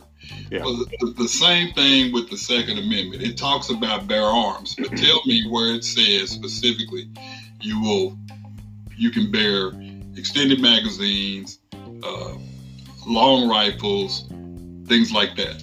Uh, I, I just I will I will tell you, man. I just I don't know what the what the America's love is with with, guns. guns. With guns. It, it is a it is a love. You know, it's it's it's a love of, affair with guns, man, in this country. Yeah. And people Well- will fight you. People will Oh. fight you, and you can't even reason with some people when you start talking about, hey, we need to reform. Uh, you can't even reason. Nobody, you know, people just, man, they turn and they and they and they become someone that you're not familiar with, and it it becomes in some cases it's become very violent, where it's become physical. uh, with people regarding their beliefs of, of gun reform and, and, things like that. So, yeah. you know. Exactly. Well, hey, Keith, uh, want to remind everybody if you're just now tuning into the to the podcast show, uh, we've been talking about the mass shooting that took place in Tulsa, Oklahoma yesterday, as well as the mass shooting that took place in Uvalde, Texas. But Keith, I want to, uh, you know, kind of change things up a little bit and kind of bring, uh, uh, talk about the uh, tonight's topic, uh, which is race reform reality. And I've got something I want to play for for our listeners that's going to address race reform in reality. So, uh, everybody, uh, here's a video. Just watch. Of Delaware State University, which is a historically black college, is expressing outrage after a bus of his lacrosse players was stopped and searched in Georgia. It happened at the end of last month when sheriff's deputies pulled over the bus as it traveled back home from a game in Florida. Their bus was initially stopped for an alleged traffic violation, but it then turned into a search for drugs. Members of the lacrosse team say they were being racially profiled. Police body cam video of the incident was released. The reason I'm is for a left lane violation. This is the moment Liberty County Sheriff's deputies pulled over a bus of women's lacrosse players last month. After talking to the driver, the sheriff's deputy pokes his head into the bus. Ladies, how are y'all doing? When he returns to the car, he makes this remark to a fellow deputy. There's a bunch of dang schoolgirls on the bus. There's probably some weed. Maybe. The deputies then inform the driver they're going to search the luggage under the bus. One deputy brings out a drug sniffing dog. They return to the bus to explain what's happening. How do we go from being in the room late to going through our bags There are times where we end up finding some children that are missing from their family. We find large amounts of money that nobody knows anything about. Okay? Or large amounts of cocaine, marijuana, heroin, methamphetamines, anything like that, okay? If there is anything in y'all's luggage, we're probably going to find it. Okay? I'm not looking for a little bit of marijuana, but I'm pretty sure you guys as chaperones probably going to be disappointed in you if uh, we find any. The deputies proceed to search the bags, going through the women's personal belongings. At one point, they pull out a wrapped gift. What is that? I have no clue. My aunt gave it to me. Your aunt gave it to you? Mm-hmm. You don't know what it is? No. I didn't open it. I was waiting until I go back to school. I can open it now. No, what did, what did she tell you it was? She didn't tell me anything. Okay, where did you where did you get it from? My aunt. In I mean, Georgia. In, in, in Georgia? Georgia? Mm-hmm. We're going to open it. Okay. Um, and we're going to find out exactly what it is. Okay. But however, this is this is the type of stuff that we look for. After around 20 minutes of searching, the deputies find no contraband. All right, ladies, thank you. We're going to get out of here. You guys enjoy the rest of your trip. At a press conference yesterday, Sheriff William Bowman said multiple vehicles were stopped that morning and that his deputies followed the rules. The deputy informed the passengers that the search would be completed. This is the same protocol that is expected to be used no matter the race, gender, age, or destination of the passenger. He later said this No personal items on the bus or person were searched. The president of Delaware State University, Tony Allen, says the incident has left him incensed. He said, quote, we do not intend to let this or any other incident like it pass idly. We are prepared to go wherever the evidence leads us. We have video, we have allies. Perhaps more significantly, we have the coverage, excuse me, the courage of our convictions. That's, totally that's just so wrong on so many levels. And at the end, the officer says, enjoy the rest of your day when you've just been stopped and just questioned yeah, and humiliated that way. So, they were all very cooperative. They were all very cooperative very because cooperative. Uh, they, they, believe that, you know, as the coach of the team, Ms. Jenkins said, that uh, things could have gone wrongly. Yes, very they, quickly. They had not uh, been very as quickly. cooperative as they were.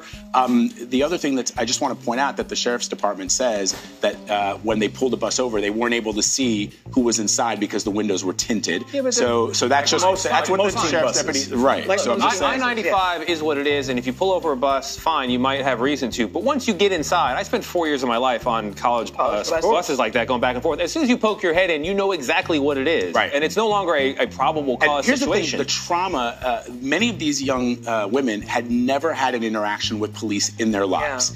Yeah. And this is the first interaction that they're going to have with a police officer. In the I, long list of, of people who should be upset about this, the people of Georgia should be upset because your, your officers have better things to do. What are yes. they doing on that and bus? To say thank you, have a nice day. How about you end it with I apologize for wasting your time? Exactly. All right. Thank you, Vlad. We appreciate you. We'll be right back. Exactly. Man, Keith. And then I, the, sheriff, know, the sheriff lied. The sheriff lied and said no. The sheriff lied. The sheriff lied. And, and, and, I'm gonna say this, and I know people are gonna say, "Well, man, you guys are are calling out another uh, fellow uh, law enforcement person." The dude absolutely lied. Lied. There. I mean, you know what? And I think if, for those of for those who have not watched that uh, uh footage before, when we talk about race reform and reality, you got a black man who's serving as a sheriff in Liberty County, Georgia, who, Keith, I'm just going to say it because to me, the more I watch it, the more pissed off I get. The fact that this man has no clue about reform in law enforcement, and he has no clue about reality, what his deputies did on the side of that highway. Well, my my concern, Virgil, would be, yeah, my concern would be Virgil, um, is the fact that he watched the video prior to that interview. He because, did because um, I don't see how he said the personal effects. I don't I don't have a problem with probable cause. You know, reasonable suspicion of probable cause. Don't have a problem with that. but at the end of the day, you're telling these girls uh, for no reason. You know, you, you're telling them that you're not you're not telling them that they you smell weed or anything. You're but you're you know you're not telling them that's why you stopped the bus. You're you're telling them really I just want we just want to search and see what you what we can find, and then to say your chaperones are going to be disappointed in you because we know we're going to find some dope. Yeah, you're already assuming that you're going to find some dope.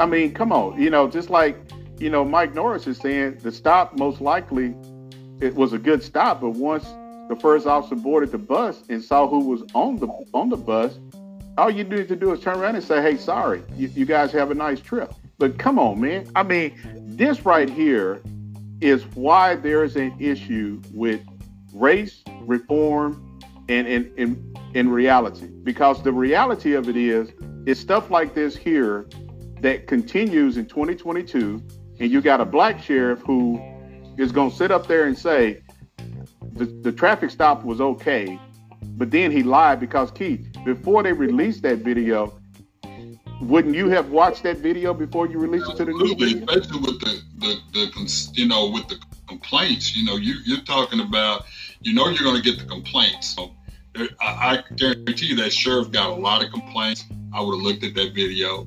I don't see how he can say that they did not search uh, anybody, no one's um, personal property or anything uh, was was was violated. Um, it could have been a good stop, but you know there could have been probable cause or reasonable suspicion for the call. But you're basically telling these, you're basically profiling. Um, exactly. Now, what we'll, what we'll say is that's an interdiction stop, but it doesn't seem, you know, I mean, Okay. What, what, was the purpose of that? bus? I mean, what was that bus doing? So, so they tried to say that the driver drove left to center, which we all know. Come on now, let's not fool ourselves. That is a typical response if you're working drug interdiction or if you're just a, a, a patrol officer. You you're always going to use left to center. That's going to get you to stop that vehicle. Right. You know, well, so we'll never know unless there's video of the bus actually on the highway. We'll never know. You know, we we we're going to take. You know, the, the the officers are saying, the deputies are saying this happened.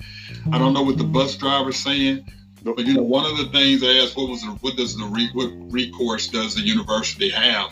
Well, I think those individual, those young ladies on that bus, definitely number one can file a complaint. But who you file a complaint with when the sheriff has already said they haven't done anything? So I think it's one of those things that then you start looking at lawyers. You know, what lawyer do you get?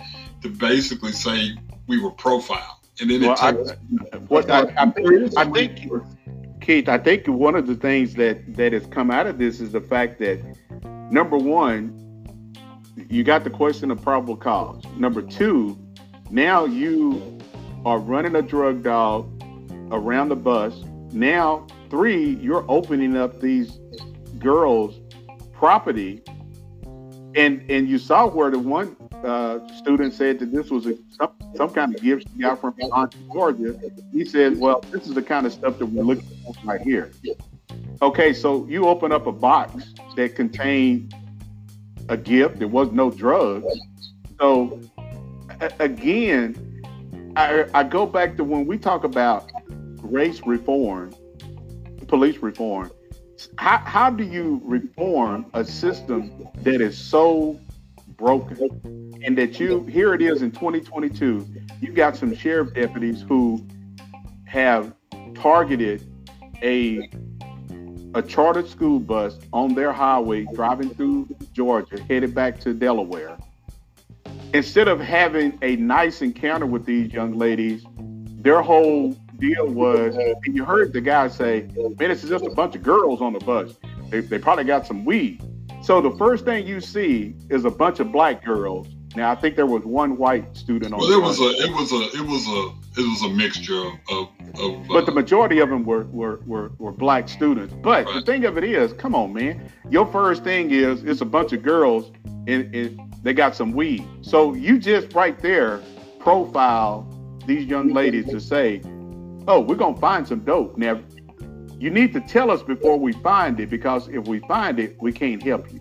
Come on, Keith, what is that, man? Because if those girls would have said no, you can't search, then there would have been other issues that Well, you know Well, Keith, they had already they'd already pulled out the the, the dog was already there. So y- That was you know, a man, interdiction stop, man. That was an interdiction stop, and and you know say that, you know say say it was an interdiction stop. Whether you agree with interdiction or not, at least be honest and say this is why we stopped you.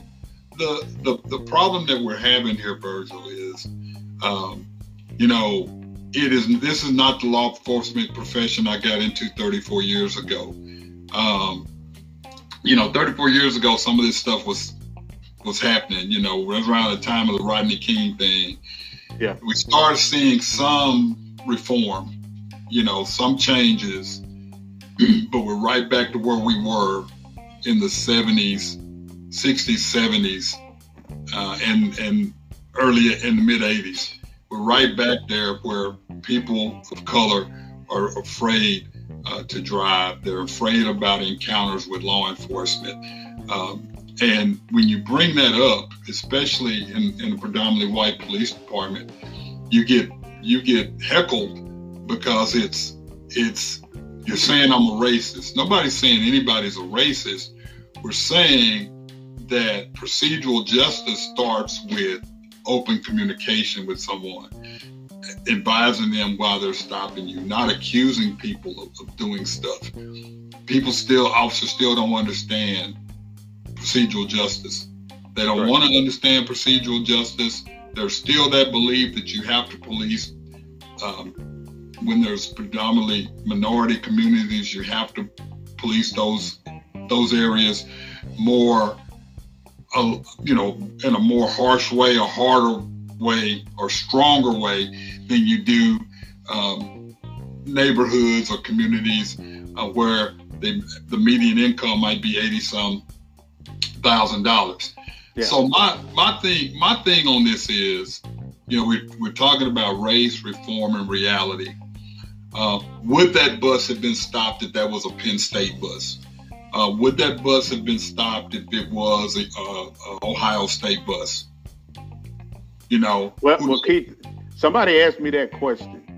If these deputies had stopped the same bus, looked on the bus and saw that it was a group of, of white teenage boys that played on the golf team. just say Penn State. Penn State, okay. Would they have done?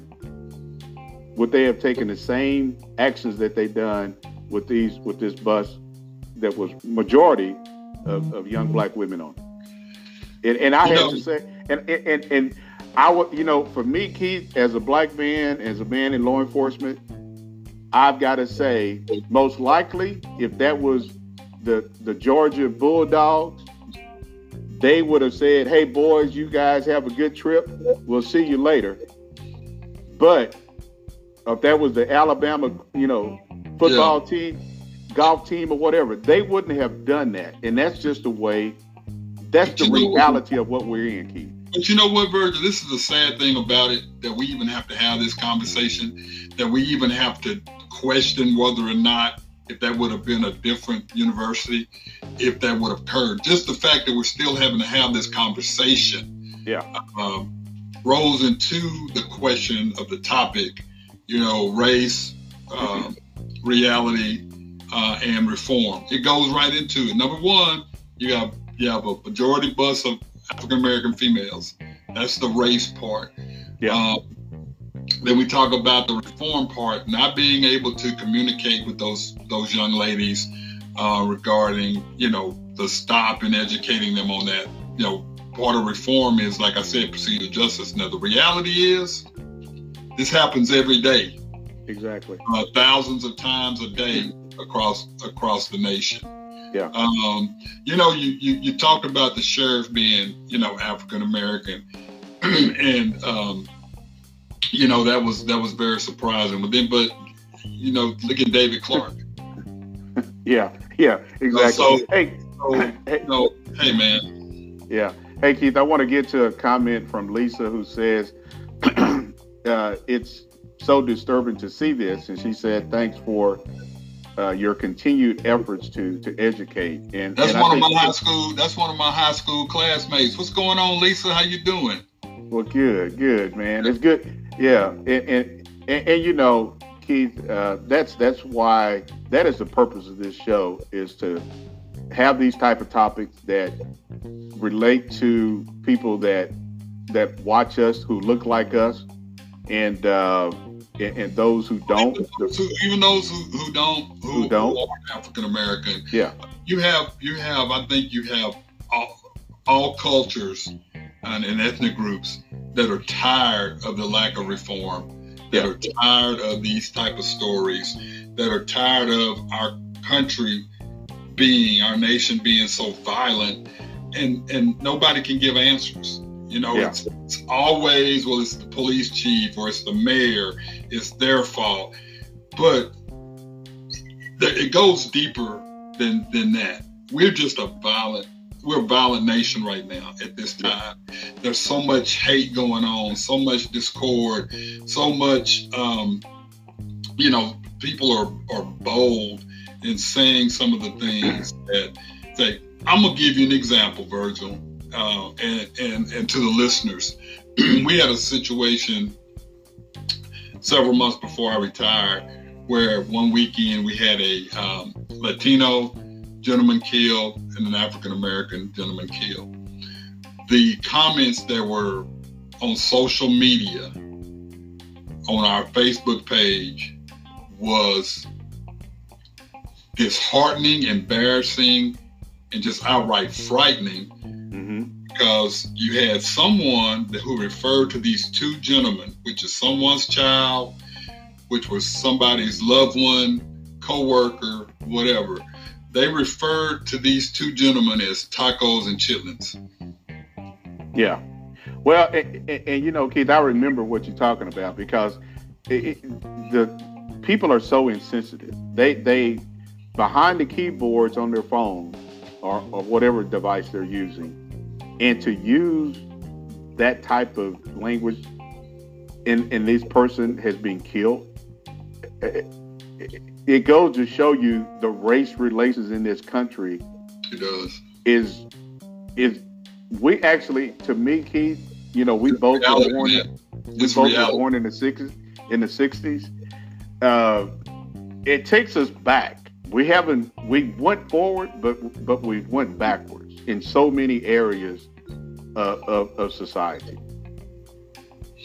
Yeah, we um I always go back to the Kerner Commission, man, and, and you know President Johnson convened that committee, and they basically said back 65 years, 55 years ago, yeah. if things didn't change, we were on the on the verge or en route to having a white America and a black America. Yeah. And and I will tell you, man, it it is very disheartening the the the fragmented racial relationships that we have in this country and so many racial relationships so many so many relationships have been uh, people who have been friends for years um, that those those relationships and those friendships have have been fractured yeah because of what's going on in the nation right now. Yeah. And and so i i believe that the second amendment thing is um, has some fragments of, of of race. Not all of it fragments of race. Um, I believe that there is a fear that if gun reform is taken, is, is passed, there's going to be um, guns are going to be taken and people can't protect themselves against takeovers. Yeah. And so I think that's that's the case. You know, uh, Brandon asked, how likely is the law enforcement industry to truly embrace reform? I wish it could say 100%, but it's not you you have you have individuals like this sheriff Brandon, who basically said his people didn't do anything. Um, reform.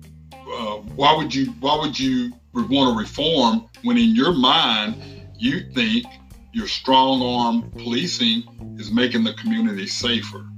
Well, so let me say this, Keith. Yeah. So one of the, the distur- another disturbing thing that this sheriff said was he asked the university this question some kind of open dialogue help us to understand this so we so we can do better the next time what the, what the, what you mean do better the next time i mean your guys messed it up the first time so now you want to say well they need to understand what we do so you want somebody to understand and i've said this before this is an industry, Brandon, that everything is about us. Everything is about we. You've got to do what we tell you to do. If you don't do what we tell you to do, you're going to end up on the pavement. You're going to end up in cuffs. And you're going to end up in jail. And guess what? You put yourself there versus having that conversation with that person it not to get to that point, Keith. Well, Virgil, it seems as though we want people to reform in law enforcement. We want, but we can't reform. But we can't reform. Exactly. Uh, and um, you know that is what the the roadmap is there how to do it. The, the 21st century policing report is that's a roadmap of what needs to be done. But Keith, how many people really? How many how, how many agencies truly truly have adopted that 21st century community policing? I think you have more than than we think, but at the same time, are you well? Let me just say this: How many departments have formally adopted it? Mm-hmm. Then informally. What I mean by formally, when you go through and you look at all your policies, your hiring, your hiring practices, yeah, uh, your disciplinary issues, the equipment that you use, and you're sharing that information with your community. I think that's formal. But if you're saying we're doing 21st century policing and you can't explain any of the pillars, and you're saying that because it looks good on a grant application, and you're saying that because it sounds sexy, that that's the problem that that bothers me. Because are you? It's, it's like community-oriented policing, Virgil you know that people were doing that so they could get federal funds. Yeah, we're doing community-oriented policing, but are you were they really doing community-oriented policing? So are, you, are organizations really doing 21st century policing? Do they actually understand what 21st century policing is? Doesn't take money. It takes all it takes is the initiative to look at your policies and see what you can do better in the community and ask your community what would they like to see from their police department. Th- that's what it's about. So, no, That's that's what it's that's what it's about. And you do have organizations that want no part of that. Yeah. They want no part of it. And and I'll say this again, man. I've said this before, man. The chief sets the tone. The the not only the, well, let me say who sets the tone. Let me say this, okay? The community sets the tone. So from the community down to the elected officials, down to the mayor, city manager, down to the police chief, all of those entities have to be on the same page. But I'm telling you, the community sets the sets the um, sets the standard. They do. Well, they do. Well, and I, and I say you, you know you're right about that, Keith. But at the same time, if if the if the head of the police department, whether it's a police department or a sheriff department, if those guys are not connected with the community, that those things will not happen. There's going to be this, well, we'll do what we want to do, but we're not going to do what you want us to do. So there's it's it's a very unbalanced uh, system. Well, there's a there's a there's a there's a talk in, in the city of Little Rock that um, when you are throughout the nation that when you have uh, minority mayors and uh, minority well, black police chiefs. Well, yeah, majority black police chiefs, and if the city is is perceived as liberal, you have higher crime uh, rates, and that's that's totally false. There's, there's, nothing to that, but that's a ploy um, that, that people use politically. I'm telling you right now, finally, you have people admitting that the crime wave that we're on is a is a um, a health a, a, a, health crisis, and and so uh, public health crisis. So we're finally getting people to admit that. Yeah. But but I'm gonna say this. I'm gonna say I'm gonna say this, man. Have things gotten better in my 34 years? Up to a point. Are things are things in reverse right now? Yes, they are. Absolutely. Absolutely they are. Because yeah. there's there's a section of America that wants police to be heavy-handed and uh, um, you know, use the force that um, what's his name, uh, Chauvin, uh, Derek Chauvin used. People, that's what that's what's needed in some people's well, mind. Well, well, Keith, remember remember what the former president said to a group of law enforcement officers. Hey, you don't have to, you know, be gentle with them. You know, use some force. Put them, you know, push the head down. So here's a man telling hundreds or thousands of police officers, hey, it's okay. Go ahead and rough them up. At, at IACP also, International Association exactly. Police Conference. Yeah. So, so, you know, and that's why, man, I don't, I don't care what your political affiliation is. And we don't, we try not to get in, involved in that on, on the podcast. But yeah. you know, man, at the end of the day, stop making this stuff political. Stop exactly. making the deaths of people political. Stop making uh, modifications or, or requesting modifications for farms political. It's about life, man. It's it it's is. about what do we do to preserve life. Yeah. And you know what, man? If that means if that means to go back and, and, and modify the Second Amendment, let's do that. There's some if people that, talking about that. Yeah, if, if that's what it takes to save life, and you know what? If you save one life, you save you you, you that's a start. That's a start. Yeah. You know. Exactly. So anyway, you know, yeah. we could talk about this all day. It's frustrating. Well, and, you know, the listeners, I, you know, we Virgil and I we're very passionate about about our communities. Um, we're just very passionate about it. and We get tired of every day you turn on the news, somebody's killed, or you know, somebody stole a gun, or somebody saying we don't need to make any changes to the laws, but nobody else has a, a, a, an answer. So, yeah. you know, we, we keep it real here. You know, you yeah. and the law, we keep it real. Exactly. Well, Keith, unfortunately, uh, hopefully by next Thursday, we're not going to be coming back on talking about another mass shooting. But, you know, the way things are, uh, there's no telling. But hey, brother, we're, we're coming up on the last. We're going we're gonna pray yeah. and, and, and, and ask that this stuff stops. That's all we can do. Continue to play. Yeah. Well, hey, brother, we're coming up on the last few seconds of the show, man. It's been another uh, great show. Uh, I get, we got another comment here. We can get to it real quick. Um, uh, so, Mike Norris says, oddly enough, Chiefs, when I supervised the east side of OKC, a lot of citizens I interacted with asked us and wanted us to come enter their neighborhoods and run the game bangers and criminals by any and all means possible. Sadly, those folks will be. Uh, can't read the rest of the comment, but but again, Keith, uh, you know, man, and, and want to thank everybody for tuning in to the podcast.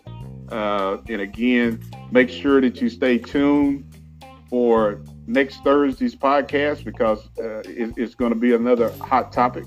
And uh, so if you miss any parts of this show, I want to tell you you can definitely go and find us on Spotify. You can find us on Google Podcasts, Apple Podcasts. So uh, uh, check us out and uh, continue to follow us. And uh, uh, hey, man, gonna... I got a question. Did you say the podcast is one of the